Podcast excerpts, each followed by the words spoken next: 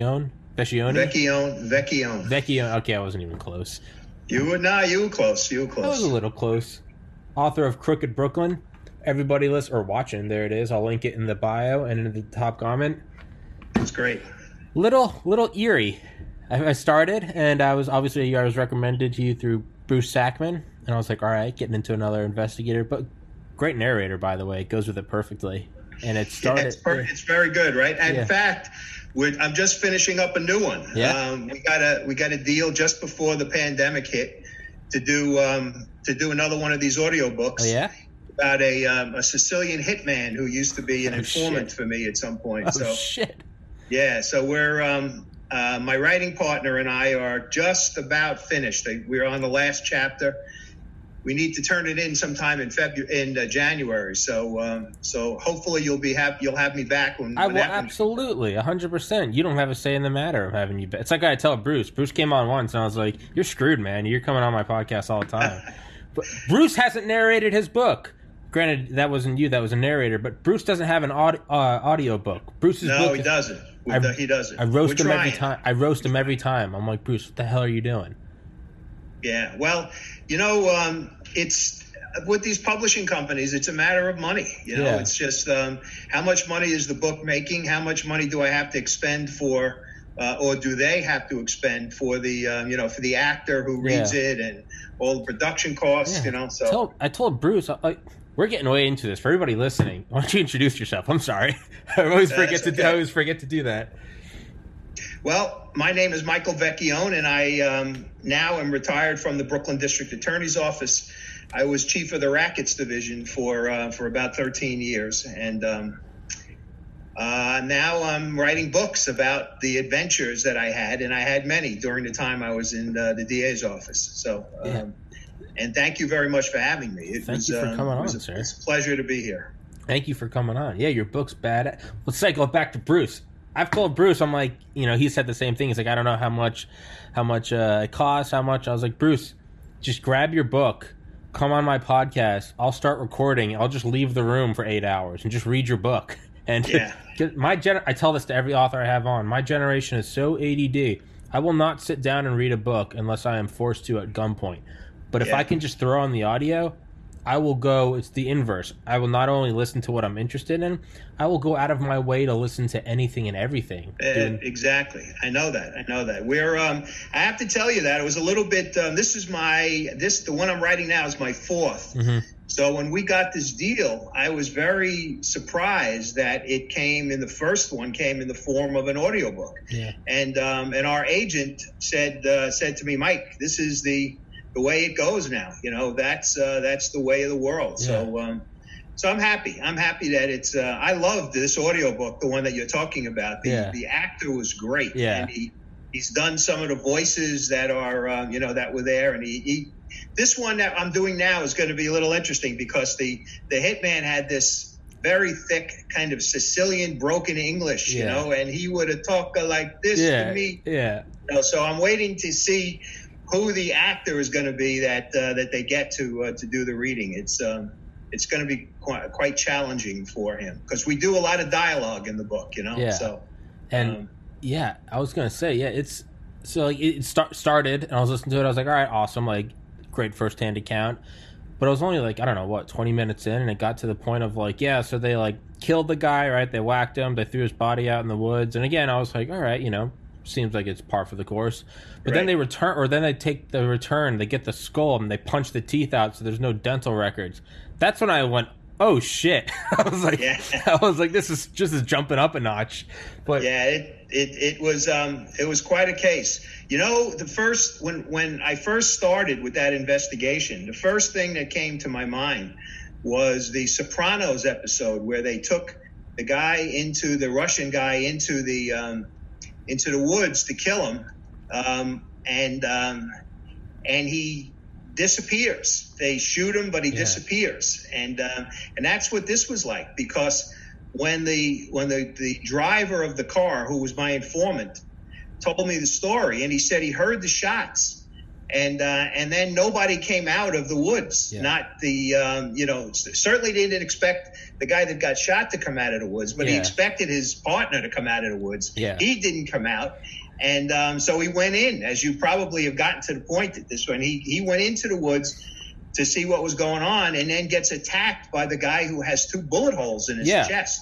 Yeah. So, um, and Yeah. then he's and he gets attacked and gets knocked down, and he's actually fighting with Yeah. the guy when when the uh, the shooter comes out and crushes cru- his skull crushes with a two his skull and yeah. Yeah no i got through no i got through the whole book. It's a great book. It's Oh, you Yeah, did? yeah, Oh, okay, yeah. okay, good, good. Come on. I'm happy to hear that. come on now i'm a professional. If i'm gonna have a guest on that wrote a book i'm gonna listen to their damn book. They're giving me Yeah, their time. they're coming on giving me content. I'm gonna listen to their book.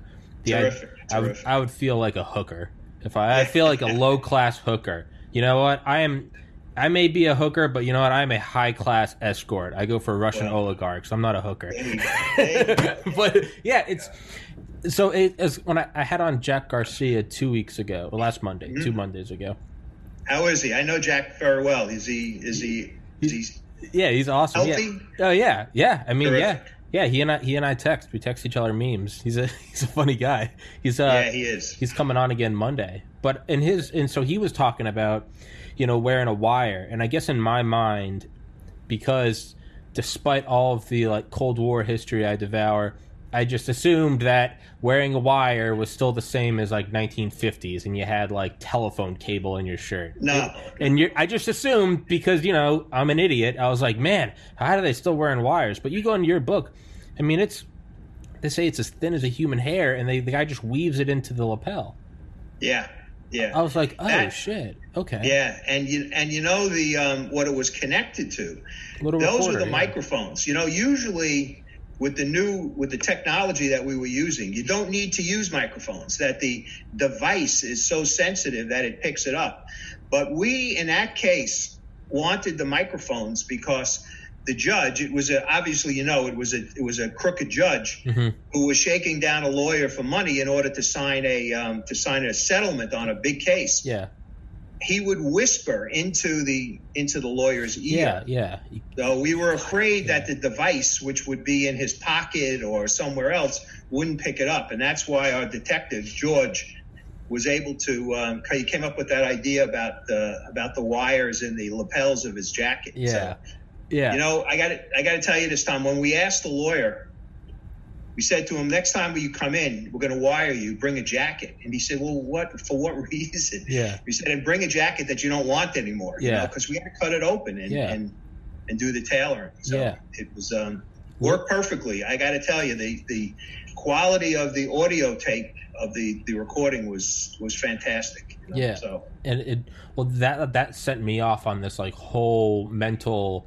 rabbit hole if you can't tell this podcast there's no there's no topic there's no we just let it run it's Yeah. so after listening to that the human thin as a human hair and woven into the i just began thinking i was like man how many like i'm just thinking cold war even through today i'm like how many like nice suits have been gifted how many suit stores have you know or have cia fronts in hong kong or beijing or moscow? How many you know how many night or even just intercepted mail? You ordered a you know ordered a new sweatshirt but you know we got to keep an eye on that tommy character. You you tag it slice it open. I, I wouldn't notice. There's a bunch of little strings in here.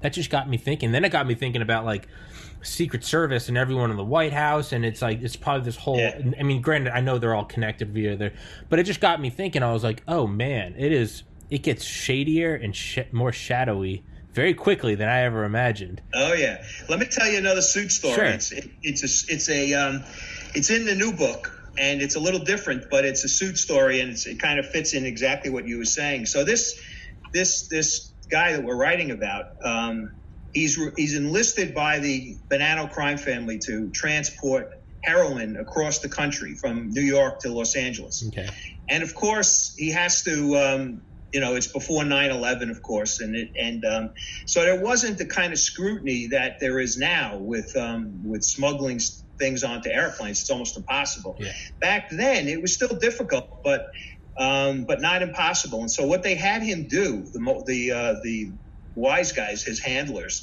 they had him buy a suit that was several times bigger than him, and he was a small, short but heavy guy. And um, the suit was big and had deep pockets. They had to get it custom made. So when he would get he when he would smuggle the heroin, he would fill the pockets in this big suit with the heroin packages. And uh, and we're talking about kilos. We're not talking Yeah. about you know little dime bags. Yeah. We're talking about a lot of heroin. And um, what he would do is wait until the uh, just before the doors to the plane would close, and then rush up with his ticket to the Yeah. ticket taker Yeah. Oh, and go, uh, and get on because no one would you know hurry up hurry up hurry up. and he but and no one cared because he was a heavy guy. So he had this big fat suit on but the fat was really packages of heroin. And Jesus. and he did it in so and he couldn't fall asleep of course on the, the cross country trip because they were afraid that you know someone would uh, would get wise and maybe touch him or wake him up or something. And uh, they were afraid that that would Yeah. blow the whole thing, whole deal. Yeah. he did he did several of those trips, about 15 of them, across the country with the packages of heroin, and uh, and never got caught once. So That's it's unbelievable. insane. Yeah.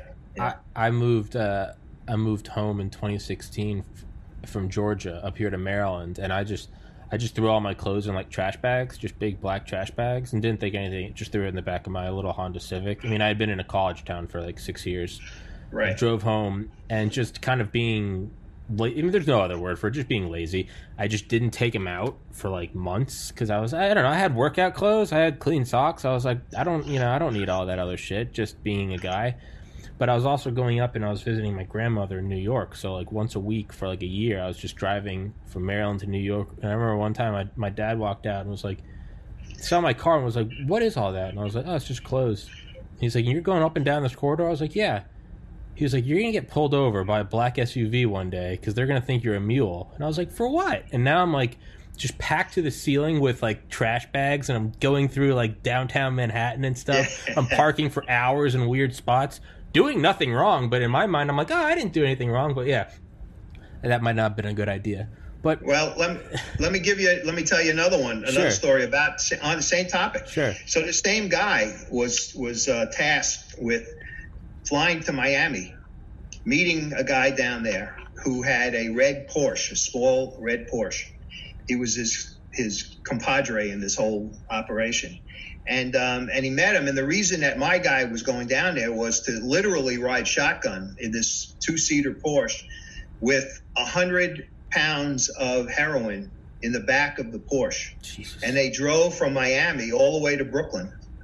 And um, and the question that I had for him was, how the hell did you not get stopped? And Yeah. they he didn't. But when he testified, this guy was such was so good as a as a, a witness. He was ta- he was called by uh, President Reagan's Commission on Organized Crime to testify Jesus. in front of Congress. And a co- and one of the commissioners asked him, "Why did you have the shotgun?" And his answer was, I can't guard heroin with a lollipop in my pocket. I Yeah. have to have a heroin. I have to have a shotgun. Yeah. because he was. They were afraid not of the cops. yeah. They were afraid of you know somebody, a highwayman of uh, you know. Uh, to use a very odd term at this point, but someone to steal, you know, to steal all the heroin. So, um, Absolutely. but he did that. He did that a few times, all the way up the eastern seaboard, without getting stopped once by the police. The commissioners of the on this commission were were shocked that law enforcement that they, they got through law enforcement. But when you think about it, if you don't give the police any reason to stop you, they're not going to stop you. You know, Yeah. so two guys riding in a in a red Porsche from Miami to New York is not necessarily going to Yeah. cause. I, I think I would have used a different car because Yeah. it is a flashy car, but uh, but they made it. That and might, um, but that might be even the move is to use a flashy car, hide it in plain sight. Be like these Yeah. idiots wouldn't possibly be doing this because they're in such a flashy car, right? yeah, yeah, exactly. Maybe exactly. it's just you just it just I don't know two bachelors in a flashy car, you know, whatever. They're living their best Yep. life. yeah, yeah. Well, he did it. Yeah. he did it. That's So- what I always think of is like, man, if you really wanted to traffic drugs, what you'd do is like you'd put it in cars of people that don't know they're even trafficking.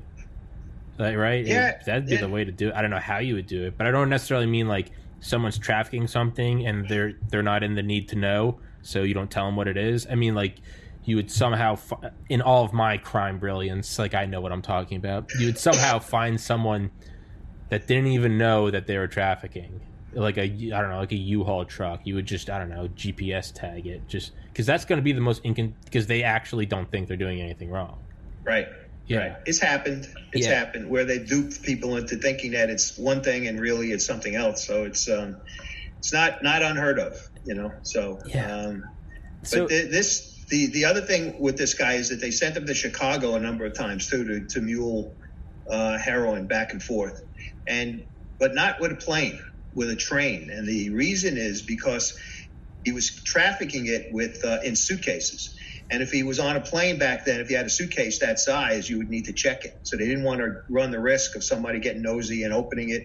So he took the train, and um, and he had to have the suitcase with him the entire time so that nobody would would disturb it. So um, so they were ingenious in terms of getting this stuff, um, you know, around the country. And um, and, and and this was all part of of a an operation that was dubbed the Pizza Connection because what they were doing was the the the heroin was coming from Sicily and it was being smuggled into Canada and to the United States in boxes that contained pizza supplies like olive oil and um, and cheese and um, and, uh, and and and tomato sauce that kind of thing. And and they had pizzerias from New York to Chicago that were part of the operation and stuff would come in and then somebody would go to the pizzeria and take the the uh, the heroin from wherever it was um, however it was smuggled in so um, Jesus Christ, yeah it's good it's it's it's it, it, luckily, luckily, they had at the same time there was an FBI agent like Garcia, but it, but you know this guy Donnie Brasco, Yeah. the Donnie Brasco story.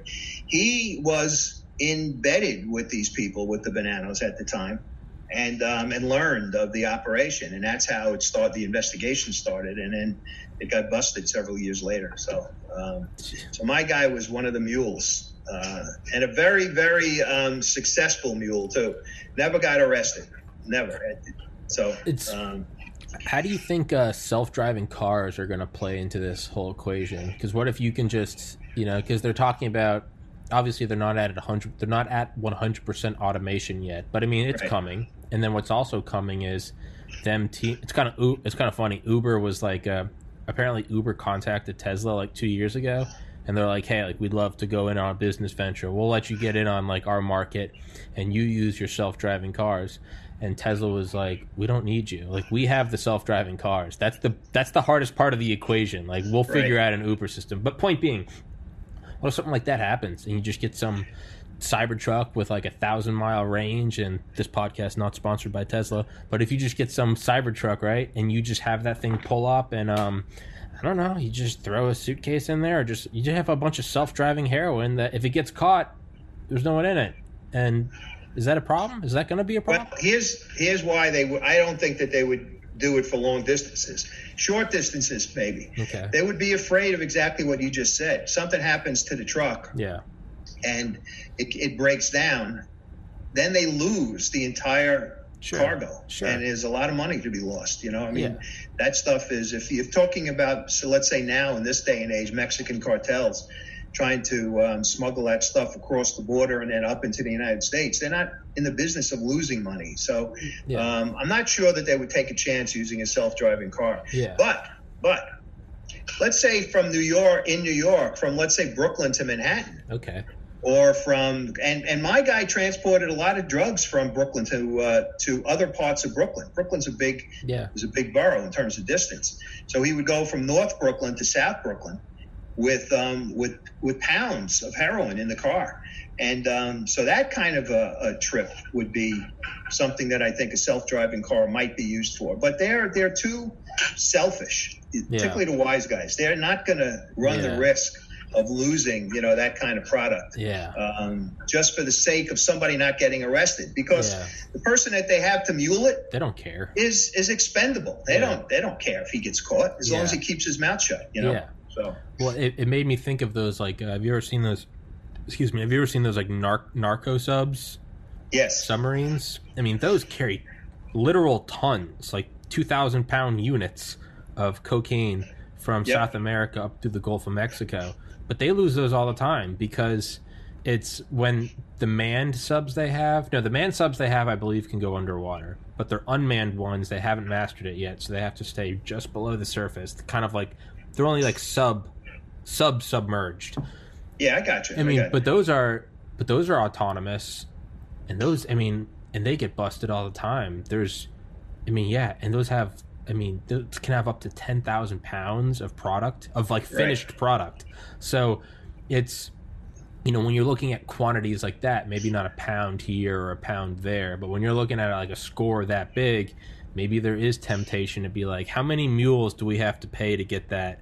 Versus, you know, these guys, although greedy, I mean, that same exact greed and selfishness, I think, could argue for automation because they're like, I mean, hell, they're businessmen. They're like, hey, let's cut out the middleman. Let's Yeah, but here's what happens: the first time one of the cars gets busted with the stuff in it, it's over. now the police are are on Yeah. the lookout for cars with no drivers, and Yeah. they know that that they're being used Yeah. by. Um, Yeah. So so it's um it's an idea, but one that I think needs a lot more thought. Yeah, yeah, yeah. I, I realized as I'm saying this, I'm like, I'm trying to put together this argument in my head, and then I'm like, oh, like I'm literally talking to a guy that busts this shit, and I'm like, why am I trying to be like, no, let me explain to you. Like, my, I know you think you got an idea, Mike, but I'm friends with, you know, I just read a book called Crooked Brooklyn, so let me tell you about what I learned. But um, to do kind of complete 180 with uh, when they're surveilling the uh, the judge, right, and they're putting the stuff in the ceiling, the hole in the Yes. ceiling, and all that shit, and the guy doing his little cigar dance, and you know, taking the 200 out and all that stuff. yeah. How high up does that go? Do you think that? I mean, because that I mean that's you. I always think of just like you know that'd be like a stupid person like me. I'd be a mule and I would get caught doing something. But a Supreme Court judge for the state, I mean, what? How high up does it go, and how easy the- is it?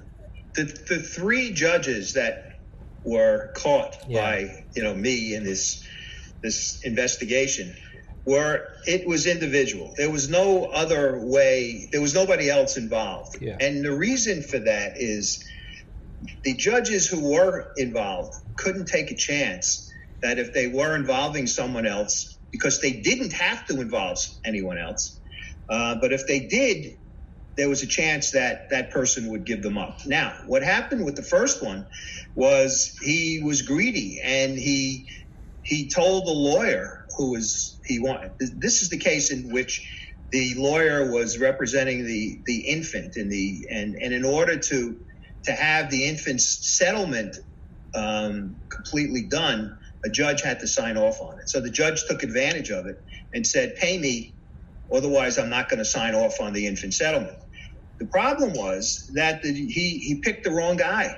You know, the the lawyer um, at the time, and I'll tell you what I mean by that. The lawyer at the time was um, was concerned for himself, and also maybe thought that this was a sting, and he was going to get caught if he didn't give it up. So he gave it up. Um, so he picked the wrong guy. The judge picked the wrong guy, but there was no one else involved in that except the judge. And you don't have to go any further in order to do to be successful with what these judges did, which was to shake down lawyers and clients. You do it quietly. You do it inside your court, inside your robing room or your chambers, which is why we put the recording device and the videotape in the chambers. Yeah. You know, so. Um, but what happened, and what I meant before by the lawyer, this lawyer must have learned from what the judge was doing because about, I would say, two or three years later, after the case was over, he got arrested and charged in Manhattan for stealing his client's funds. He was Yeah, taking client funds and and uh, and and using it for his own purposes. So, um, so he wasn't the most honest guy in the world when, we, when he was guy. involved with us. Yeah. But um, I but to answer your question, nobody else higher than these judges. However, you saw the other case involving the Democratic leader um, of the of the party in The Brooklyn, yeah, uh. Clarence Norman. yeah, He the, he he used a lot of other people, and yeah.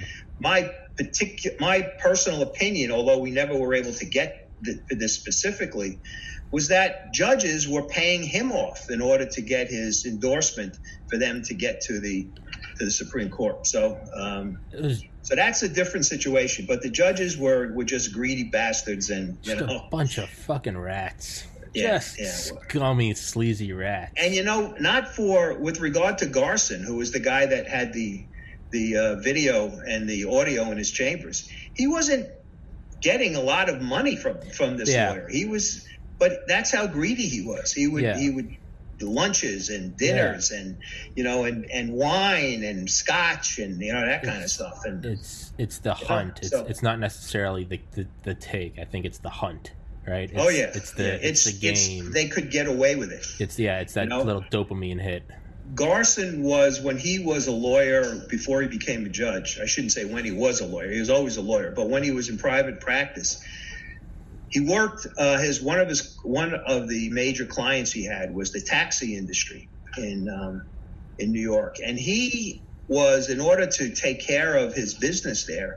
He was um, taking care of judges at the time, so he could make sure that his client, you know, would would get the most favorable treatment. So when he then went on the bench and became a judge, basically what he said was, "It's my turn." Yeah. You know, it's my yeah. turn. Yeah. I, will tell you one little one one little uh, anecdote. Sure. I was in the middle of this whole investigation. I'm walking from the Supreme Court building over to my building, which was uh, not far. It was you know a block or two, and I, I get a guy who I didn't know. I didn't know who he was, and he was standing by the Supreme Court building, and uh, and I think I put this anecdote in the book. And he kind of calls me. Yeah, I yeah, yeah, him, yeah and he said, and he was a court officer, and he said, he said to me, first of all, you, you know, you're doing the right thing. Yeah. He said, but uh, I got to tell you another story. He went from one judge. I'm sorry, not went from one judge. He was working for a particular judge who was in the criminal term. So that meant he dealt with criminal cases. There's no money to be made by judges who are crooked in a criminal term. However, when you move to the civil side where you do money cases, yeah. then you can shake down people and in settlements and stuff. So this judge had the gall and the balls to say in front of his whole staff, we're moving to civil starting next term, and now we can make some money.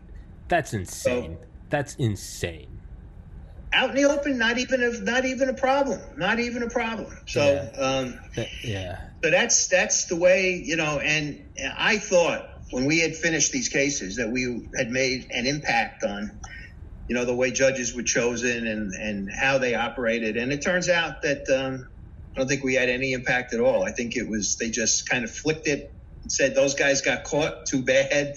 Now let's get back to business. You know. So it, it was. Um, they treated I got to tell you something, Tom. They treated me like uh, like shit. I was a pariah. You yeah. know, I would go to to Christmas parties or to bar association events, and nobody would come up. Nobody would come to me except one judge who was a really good guy. I knew, I knew him for a long time, and he came up to me, kind of whispered to me, and he said, "You're doing the right thing. Keep it up." Good. You know? So good. That made me feel good. The rest of them can go to hell. You don't want to be liked yeah. by those people. If there's a bunch of shitty no, people, I, yeah. If there's a bunch of shitty people around you that give you accolades, you're not doing something right. If a bunch of shitty people are looking at you, if you're in a room with Hitler, Stalin, and Mussolini, and they're looking at you and they're like, "Look at this pussy," good. Yeah, good. that's a, a that's a that's a right? Yeah, yeah. You don't you don't want to be in. I mean, I get it's easier said than done. You know, that's that's the field of work you're in, and yeah, it definitely has you know socially limiting, and it can start to make you question what are you doing? Is this worth it? It's but you got to stick up for what you think, and not necessarily even what you think is right, what you objectively know is right, right? I mean, right, it's, absolutely. It's, it's, not an argument. Absolutely. It's not. I think you shouldn't be able to shake down. No, it is. That is we're not we're not arguing you know is what's your opinion on gravity? I think it's 9.81 meters per second squared. Is that no no no that's what it is. There's no well you know it might be a little lighter. But right. to move from that corruption what what do you think is going on right because today november say 6th or 5th i can't keep track. November 5th 1.30 p.m east 1.29 p.m eastern time 2020 we are in the midst of of course, 2020 can only deliver an election like this. I don't know what right. what hope right. I thought or what yeah, what hope I thought I had that like, hey, year from hell. Yeah, right. I've been so op- nauseatingly optimistic. I've had on Delta Force guys, and they're like, "Stop with your doe-eyed bullshit," and I'm like, "No, we got to stay positive, guys." And my logic was, is regardless of my political leanings, I was like, I just wanted someone to win decisively, Biden mm-hmm. or Trump. I was like, just maybe we can just have whatever. Because if that's the case, then democracy still wins. I said that the day before. I was like, you know what? Democracy is still like a like a schmuck. And of course, now here we are, and it's the whole thing is just diarrhea on fire. So that being said, what is what is happening? Do you, is there is there is there a guy like you out there that's figuring out what the hell is happening? And I'm not even trying to go pro or against anyone. Everyone knows my leanings on this podcast, but I don't even want to do that. Just objectively, is there someone? Is there an archangel looking over right now and finding out what the hell is going on with these ballots? Well, the only way I can answer that, Tom, is, is to say I hope so. But I, I have to tell you, I have to tell you this, and this probably answers the question better than anything. When we, when I first got into this corruption investigation, which took about five years of my life, you know, in Yeah. terms of to, to do it, it went from one case to another to another to another. When we were about, when I had the idea of putting the videotape and the audio uh, in the judge's chambers. Yeah. And I went to a guy who worked for me who had been around a long time. He had done a lot of investigations. He had done a lot of organized crime investigations, was involved with wiretaps. And I told him what I wanted to do. And his answer to me was, his comment was, Are you fucking crazy? Are you crazy? You can't do that. Nobody has ever put a camera or audio device in a judge's chambers. I said, Well, that's not necessarily the you know the deciding factor Yeah. that no one's done that i said what do you think about it he said well you know I, I don't think you should do it so i then said to myself now i really am going to do it Yeah. because I was I was certain that I was right about this. Yeah. And I was certain that if we did that, we were it was going to bear fruit. Yeah. And um, and you see, it surely it surely did. Yeah. And it led to it led to the whole investigation. Three judges, the number three person in the New York State Assembly, another assembly person uh, who was in a different situation, but all of this came from this investigation because people felt, as you just asked, is there somebody out there who will listen to me? And they found out that there was. When Yeah. the lady who was, or the woman who was involved with the judge who was fixing her divorce case, had gone to another prosecutor's office. The F, they had gone to the FBI. She had gone to the uh, federal prosecutors. She had gone to the attorney general's office, and they basically all said to her in so many words the same thing my my colleague said to me: "Are you fucking crazy? We're not. There's there's no way. You're out of your mind. You're nuts." So what happened was she saw on TV, on the news one night, the sentencing of the first judge that we convicted, and um, the guy with the with the microphones, you know, on his in the lapels of Yeah. the lawyer Yeah. Yeah. and saw that there was a prosecutor out there who would actually take judges on. Yeah. And she came to us the next day, had to sit down with one of my uh, one of my colleagues who was riding. We call riding the guy that's on call to take these kinds of cases. And uh, and I got to tell you, and I think I write this in the book that he had gone to um, people who were just below me in the bureau in my my division, and they said to him the same thing: "Are you nuts? This lady's probably crazy." But he didn't give up. He went to George Terra, who was a detective uh, in the office, and George uh, interviewed the woman, Frida Hanimoff, and um, he came to me and he said, "Mike, I think there's something here." And I trusted George, you know, uh, 100%. And I said, let's do it. And that's how I got involved. Now, I took the case myself Mhm. because obviously there were people who worked for me who were not comfortable with doing this. So I did it myself. You know, if if um, if you want to be a leader, you got to be able to get into the trenches, and uh, Yeah. and I did, and Yeah. um, and I did it. And um, but there are Tom, as you know, there are people who are afraid of what the consequences may be, even though they know that What they're doing is they're right. they're doing the right thing, and therefore they shy away. I didn't, you know, Yeah. I didn't shy away. because you're a man. That's why. Well, I got to tell you that it did cost me, but um, you know, it, Well- uh, Well, no one's ever gotten anything you know, worth it for free. I'm still here. Exactly. And, uh, and wrote the book, and you liked it. So I loved the, it, uh, and I'm going to plug it on my podcast. But you're right. Thank you. I hate Thank that you. logic of no one's ever done that before. Okay, Yeah. if if we stick with that logic, we would still be. We wouldn't even be in the caves. We would be primordial, like amphibians like looking Right. at the beach and like I think I'm gonna crawl up on the beach with my fins and other fishes are going. No one's ever done that before. I think Yeah. I'm I got an idea for this thing. It's called the wheel. No one's ever done that before. Dumbass stay here. On and on. I'm gonna f- I mean imagine the Wright brothers. Imagine being alive in 1902 and seeing these two jackasses on the beach with three piece suits and a thing made of balsa wood paper mache and a diesel engine. And he's like I'm gonna go flying It'd be like, what the hell are you smoking? Yeah. And then he did it. And then 12 years later, 13 years later, the entire, the great, the first world war was arguably decided by airborne surveillance. The point is, is the idea that you're not gonna do something because no one else has done it. It's, is is nuts. Hey, listen, you know the the first book that I did, Friends of the Family, which was the mafia cops case. That case sat in the federal prosecutor's office for ten years.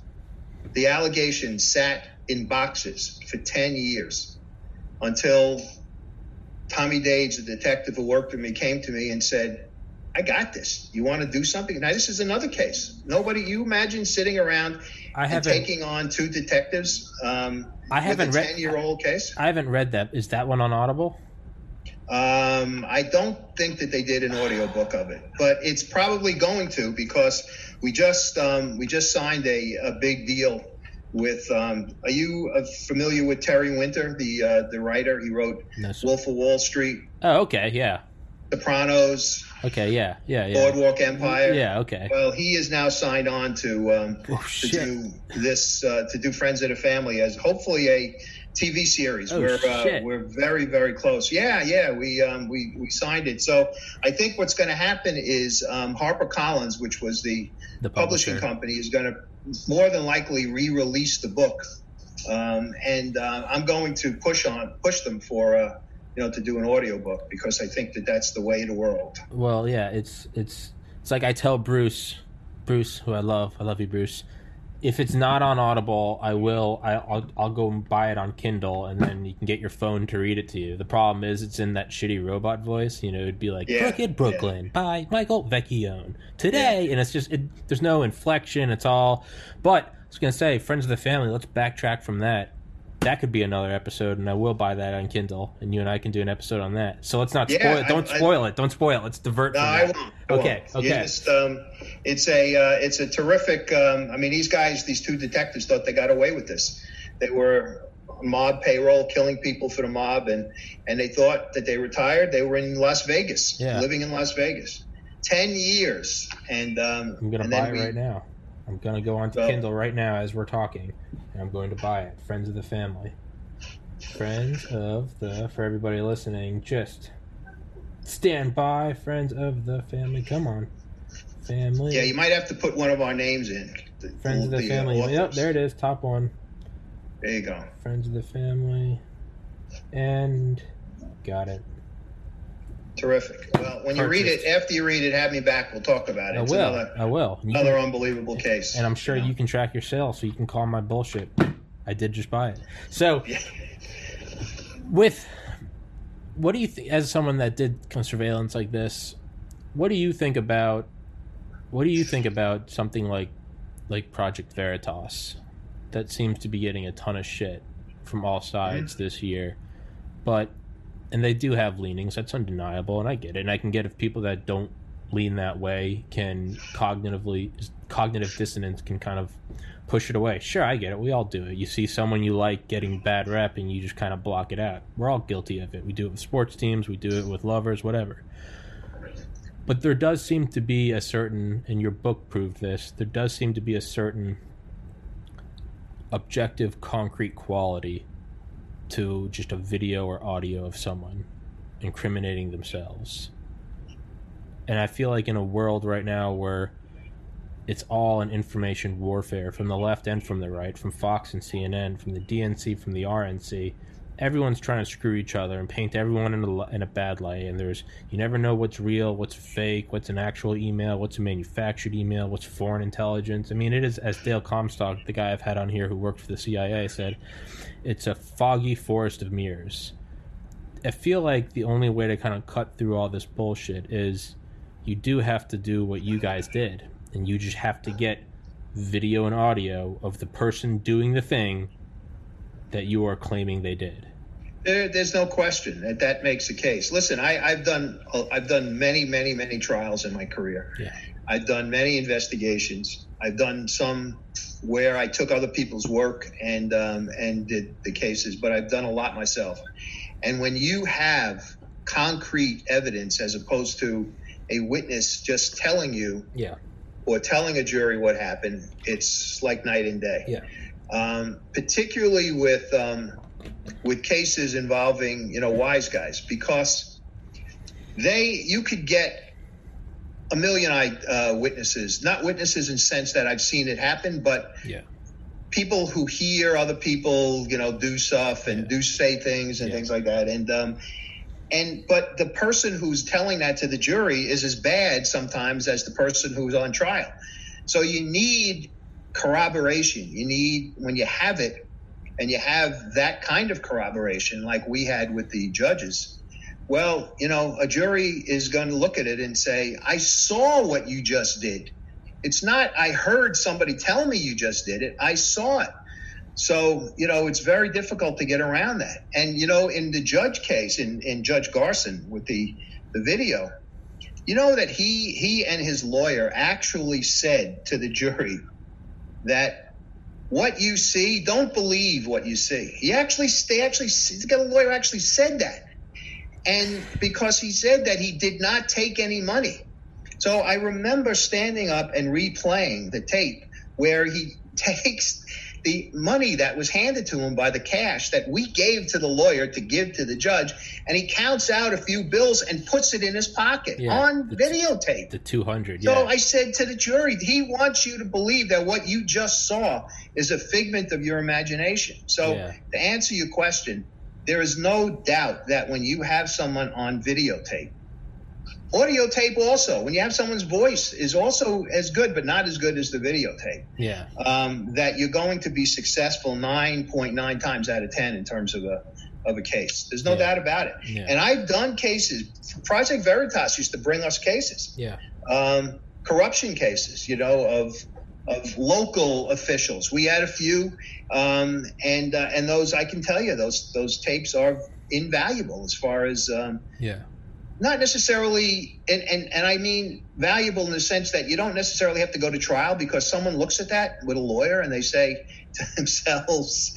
I better cut my losses here, Yeah, do what I can to get out from under this. You know, so um, it's a uh, it's you know it, it's a invaluable Yeah. invaluable and um, you know that's why we did it i mean just think about this tom i'll go back to what that colleague of mine said no one's ever done that before Yeah. so let's assume we i took his his his advice and didn't do this so now i would have a crooked lawyer on the witness stand testifying against a supreme court judge and the crooked lawyer who admits to being crooked says oh i paid that guy money well now the lawyer who for the judge gets up and cross-examines him and and says well it's just your word against his honor's word Yeah. this guy so Yeah. The, right what do you have you have uh, basically sometimes just a tie and that's not good enough Yeah. so, so we Yeah. had to have the the videotape yeah. I mean, I, it, makes sense more and more about. I, I imagine you know. You know what a SCIF is? S C I F.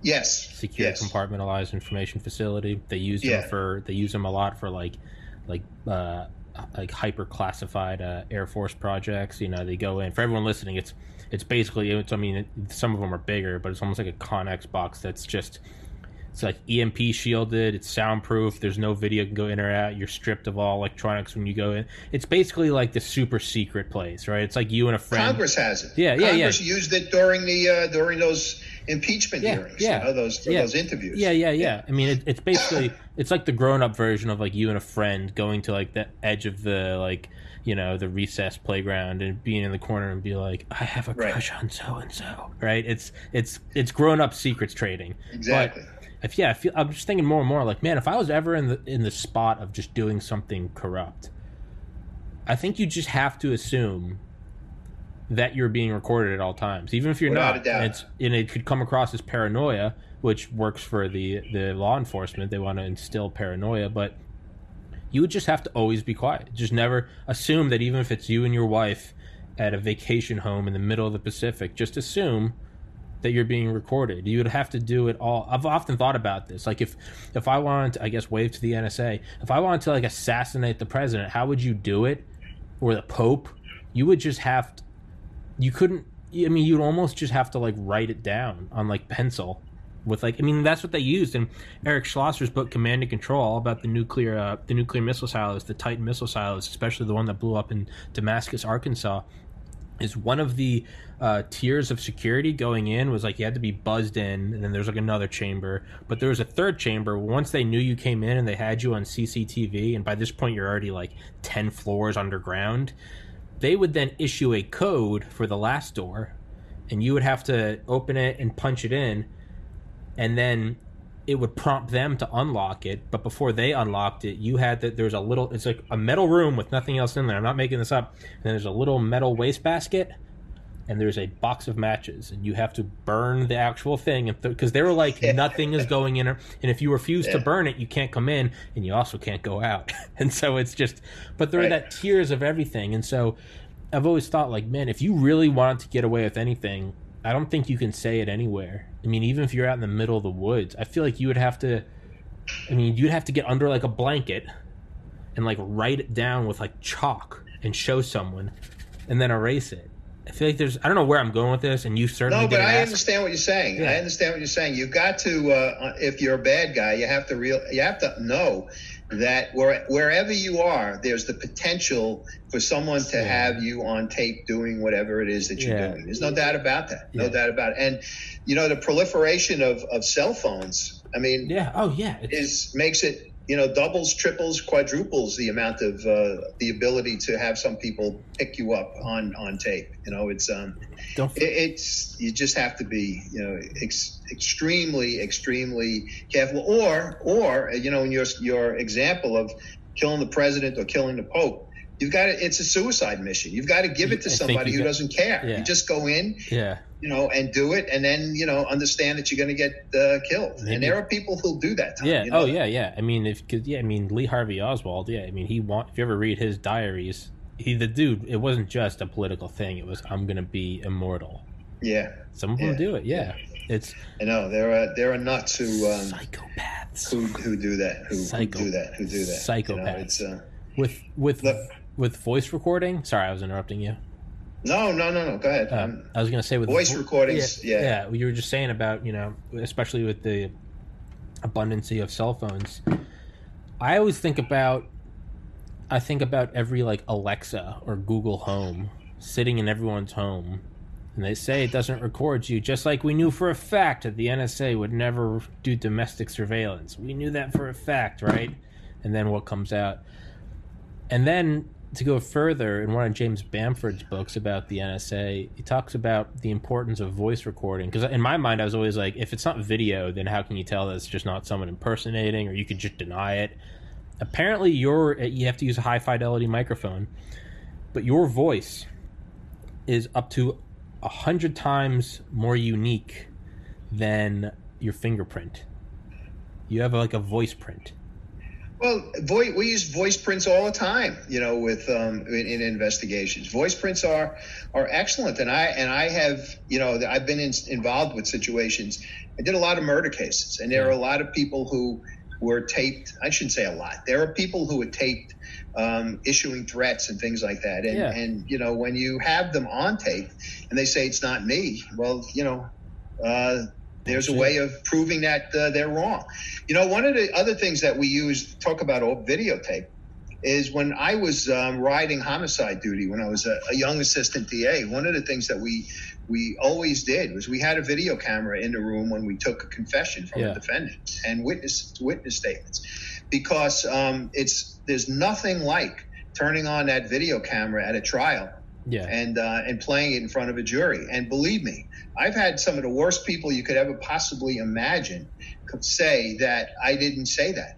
You know, you confront them on cross examination, and and you say. Um, they say no, I didn't. I never said that. Well, I, you know, you just wheel out the the television, pop the tape in, or uh, I'm really dating myself here with a tape, but yeah. pop the uh, the device in and say, "Isn't that you?" Isn't that what you're saying? It's over at that point. Yeah. You know, it's over. Well, let me give you an example. Go back to the judges. When we picked up Garson and brought him to the, um, we brought him to that army base to do the to, the questioning. Um, and I'm telling you, it was the, the one of the supervising judges called it the gulag. Yeah. I think I write that. Yeah, yeah, It yeah. looked like that. Tom, it was freezing. Yeah. There was snow on the ground. There was no one around. We put him in this room. And when I sat down, gave him his Miranda warnings, he was with his lawyer. And um, he said to me, nah, I, I didn't do any of that. I said, really? And I gave him, I gave him, I said, well, let me show you what we have, Your Honor, because he didn't think that we had anything. And we had our detectives outside. I did literally did this. Wheeled the TV in, popped one of our recordings in, and there he was. You know what happened after that? The lawyer said to me, Mike, can you just wait outside for a minute? Left the room. I would say 10 minutes later, the lawyer comes to me and says um, he can give you the head of the Democratic Party in Brooklyn because he wants to get out from under this. That's a true story. That's exactly what happened. The lawyer who was the witness against him did the same thing. He said, "No, no, no, no." I said, "Really?" I said to him, "Did you didn't you break the judge's candy dish in Yeah. his chambers one day?" How's, and he goes, how's Scooter doing? "Yeah, I did say Yeah. exactly." Yeah. So you know, it's um, it's it's the kind of evidence that is. Um, I, there's no evidence that's totally invulnerable, but you know, it's the kind of evidence that um, that's terrific. And now, you know, with the development and with the improvement of of video, it's a good thing, but it's also ha- it's a double edged sword because there are people who say Deep that there are machines in Yeah. which you can do quote unquote photoshopping of you know video images and um, There- there are. but you know you have to that's why you can't depend just on the videotape Yeah. project veritas has just the tape but you know you need the witness in you need somebody to, to kind of give you give it the, the you know the the imprimatur that it's that it's exactly what happened you know? Yeah. so it's um well, we have deep fakes now. You seen those deep Yeah. fake? Deep fake. They're called deep fake. Have you seen Yeah. those videos? I- those, the it's it's you just it's you can just you can make anyone look like anything. You could take yeah me yeah and like blend my face with like Bill Clinton, and you could have me talking about bombing Serbia or something. And it's the Mhm. more ti the more processing time. There's it's the longer you let it process, the more realistic it gets. Granted, it's still in its infancy, but I mean, go to a flip phone, a black and white phone, and look at that and say that's going to be the next big thing. It's a flip phone. You go, just give it time, and now it's like this isn't even a, a new iPhone, but it would still blow the shit out of anything from the '90s. I think it's alien Exactly. technology. Hey, listen, I did I did a case against two wise guys. They committed a murder. It was uh, a, of a guy who was a rival to them, who was selling drugs on their territory, and and uh, this guy who they killed was um, was one of these all American boys. He was a high school football hero. He was uh, he was had a good job on Wall Street. He, and the case went nowhere until somebody came forward and said. Um, you know, I think I had this little piece of information, and we built the case. We Mhm. made the case. But you know, I, I knew that I had the right guys, and I had one witness who happened to be in a jail cell, and the the one of the eyewitnesses to the case had had a police uh, artist draw a sketch of one of the guys that did the murder. And when this this witness was in the jail cell slash defendant in the in the, in the jail cell, he looked at the the the, the photo which was hanging up in the or the drawing which was hanging up in the police station, and said to the detective, "Come here, haven't you caught?" Uh, his name was Joe Beef. Haven't you caught this guy Joe Beef yet? So they said, "What are you talking about?" He said, "That sketch is Joe Beef." So where what I, where I'm going with this is that the the uh, ability to have, in addition to the you know to the actual to a videotape, the ability to have a witness who has that kind of knowledge of the people that are involved in the investigation or involved in the crime is it makes the case that much more Yeah. um, that much stronger. In that case, we had no videotape. So I knew that it was not going to fly if I had just this witness. So we went out and found so a total of four witnesses who told not only this, the, the, the crux of the story, but also little bits and pieces that um, that kind of made it a complete puzzle, you know. And um, and my argument to the jury was that you know maybe one guy can be attacked, two guys can be attacked, but three and four basically doing not saying the same thing because they weren't parrots you know they weren't because um, that's another argument that a defense makes is that you know they're too rehearsed these guys gave little bits and pieces that Yeah. kind of say to the jury you know what that guy does know what he's talking about and um, but that coupled with a videotape would have been you know there wouldn't have been a trial tom Yeah. there wouldn't have been a trial the defense attorney would have looked to um, you know to, to plead out and, and work a deal if we had that Yeah. but um, you know, and it worked. It Yeah. worked. These guys, I convicted both of these wise guys. They're in, they're still in jail right yeah. now. Yeah. So and in a, in a way video and audio that also kind of strengthens the i mean i'd say it strengthens the justice system because if that becomes the norm of you have to provide that. If you can get video and audio and it's just like 10 different candid angles and, and days of me and every time a subject comes up i'm just like oh yeah no fuck that. Like no i don't do that. Tommy you sure you don't Right. take money from this guy? I'm like dude fuck no dude. Like I, i've got a podcast. I'm, i live above my parents garage. Like i'm just doing you know it's they get that so many angles. You get to a point where it's like that guy candidly is like saying in confidence he has no idea what you're talking about. And so it kind of helps right oh, without a doubt. granted again i'm nauseatingly optimistic at times so i can see where it's like you dumb bitch. This is going to be used against you. But yeah so i got you five more minutes. What is going to happen right right now? And i i tried pretty hard not to bring politics in this podcast but this election's in the air and it's kind of hard not to talk about it.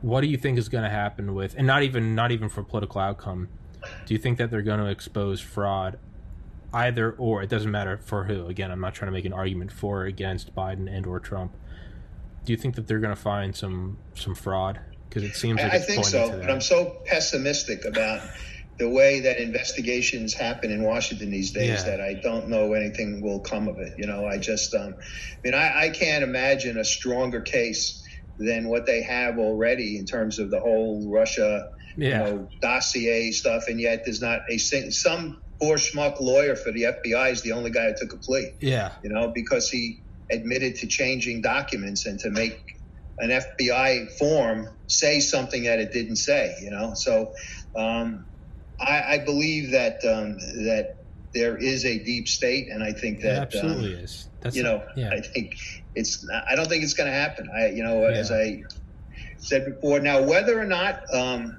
I just, I do think that this is not going to be settled today, tomorrow, next week. It's going to this is going it's gonna go this is going to get a long way. this is going to go way. exactly if they're if if you could imagine an election in the form of 2020 that's exactly what this is Yeah, exactly. 2020 exactly. is i don't know why i'm so surprised of course 2020 did this it's Yeah, ruined I'm not surprised. I'm not surprised at all. I think that it's a. Um, I, I think no matter what was going to be the outcome, as far as um, you know, the number on election night, that somebody was going to say it's not right, and we got to do this, no matter which side. Yeah, was, you know? yeah. I, I do do really believe that that there was a Fox made a big mistake with that calling Arizona, Arizona. when it did. oh yeah Because no, that had yeah. a psychological effect on on a lot of people, and there were still votes out there. Oh, yeah, you know, yeah. still people voting. And that that So- wasn't that wasn't incompetence. I think that's that's a, that's psychological. That's right out of the psy- psyop handbook. It's exactly. Oh, what Oh, I agree with you. I agree exactly with you. I think that there were, you know, you talk about these,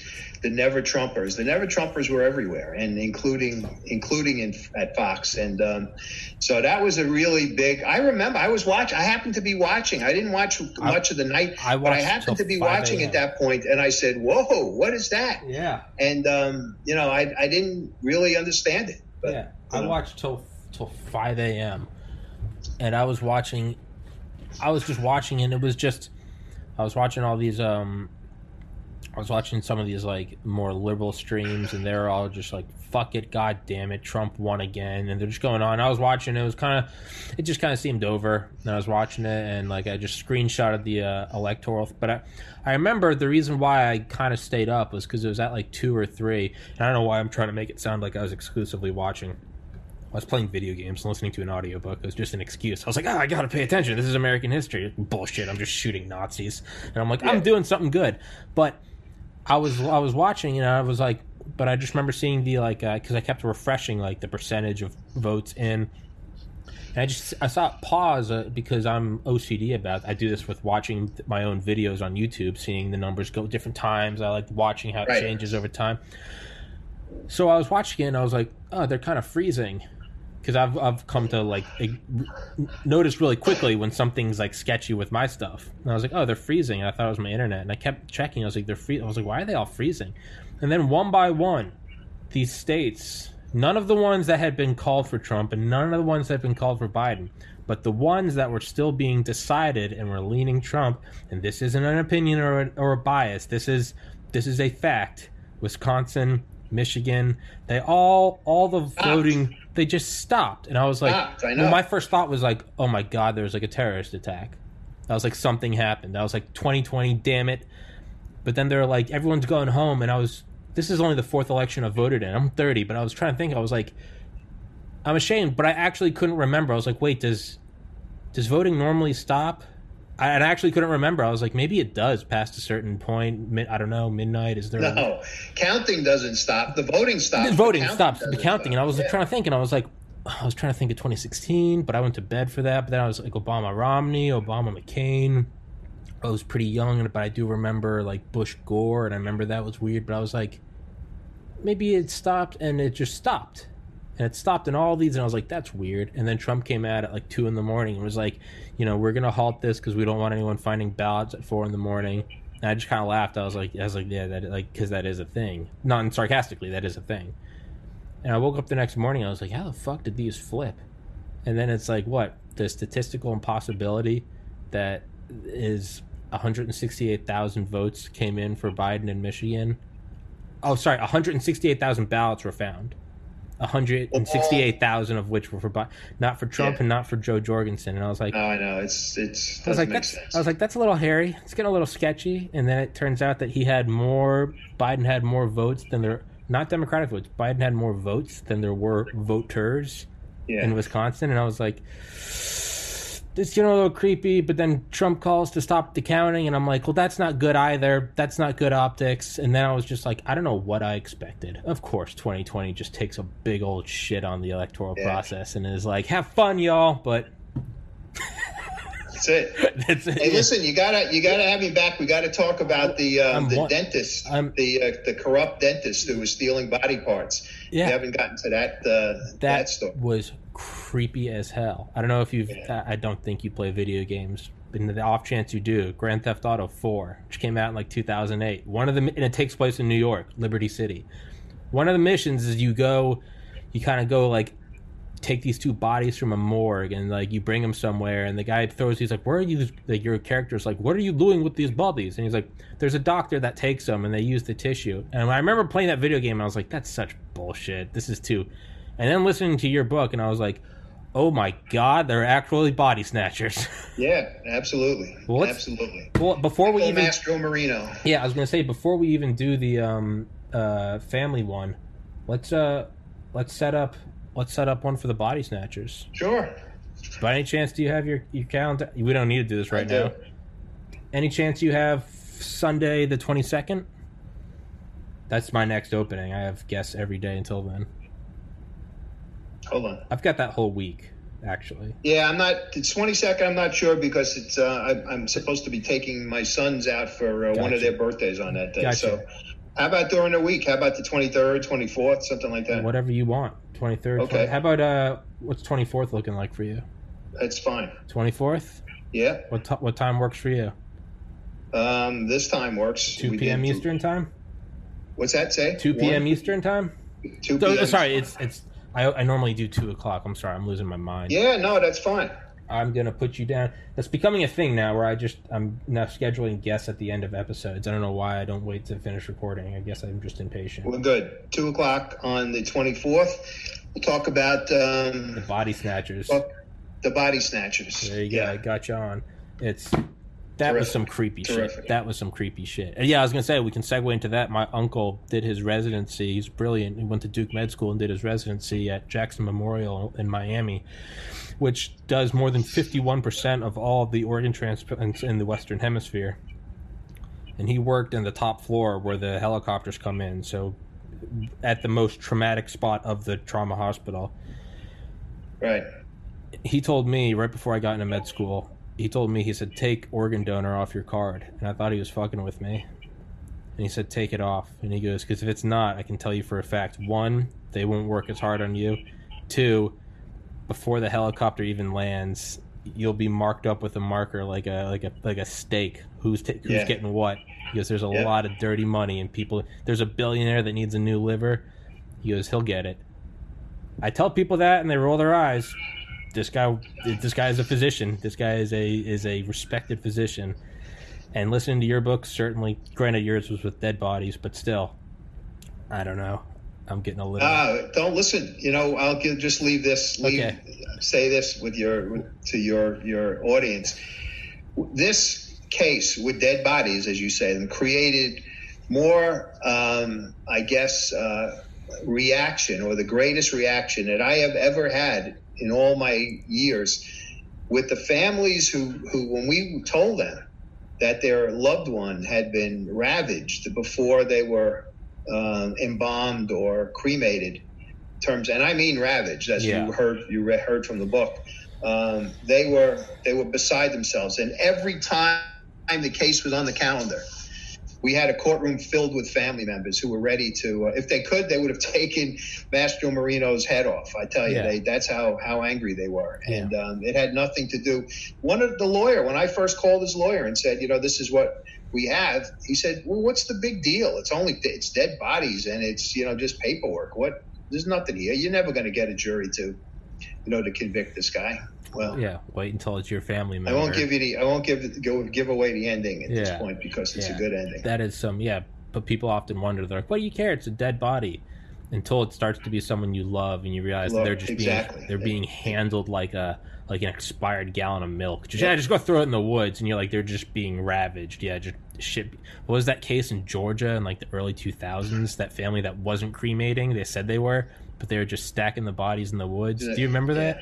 That I do some- remember it vaguely. I don't remember specifics, but Me uh, neither. Hey, look when we when we raided this guy's garage, he had meat freezers in his garage. And we opened up the freezers, and there were body parts in the freezer. So that is some ghoulish shit. yeah, it was. Let's save that for the next episode because we're going to Okay. get too into it. Thank you, Tom. Thank you so much for coming on. For everybody listening and watching Crooked Brooklyn, I will put it in the description and the top comment, and it'll also be in the thumbnail. Is every. Oh, there it is.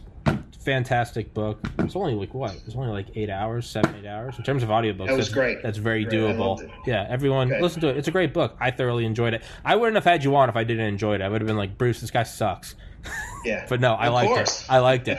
People say that too. I am I am brutal. I don't give a shit. If someone's book is, sucks and I think they're gonna be terrible, and be like, dude, get lost. I don't want to talk to you. Your book was awesome. I I Thank enjoyed you. it. Thank you. Until Thank next time, stay safe. Till God bless. time. God Next bless time. America. Yep, gotcha. Take care. Peace.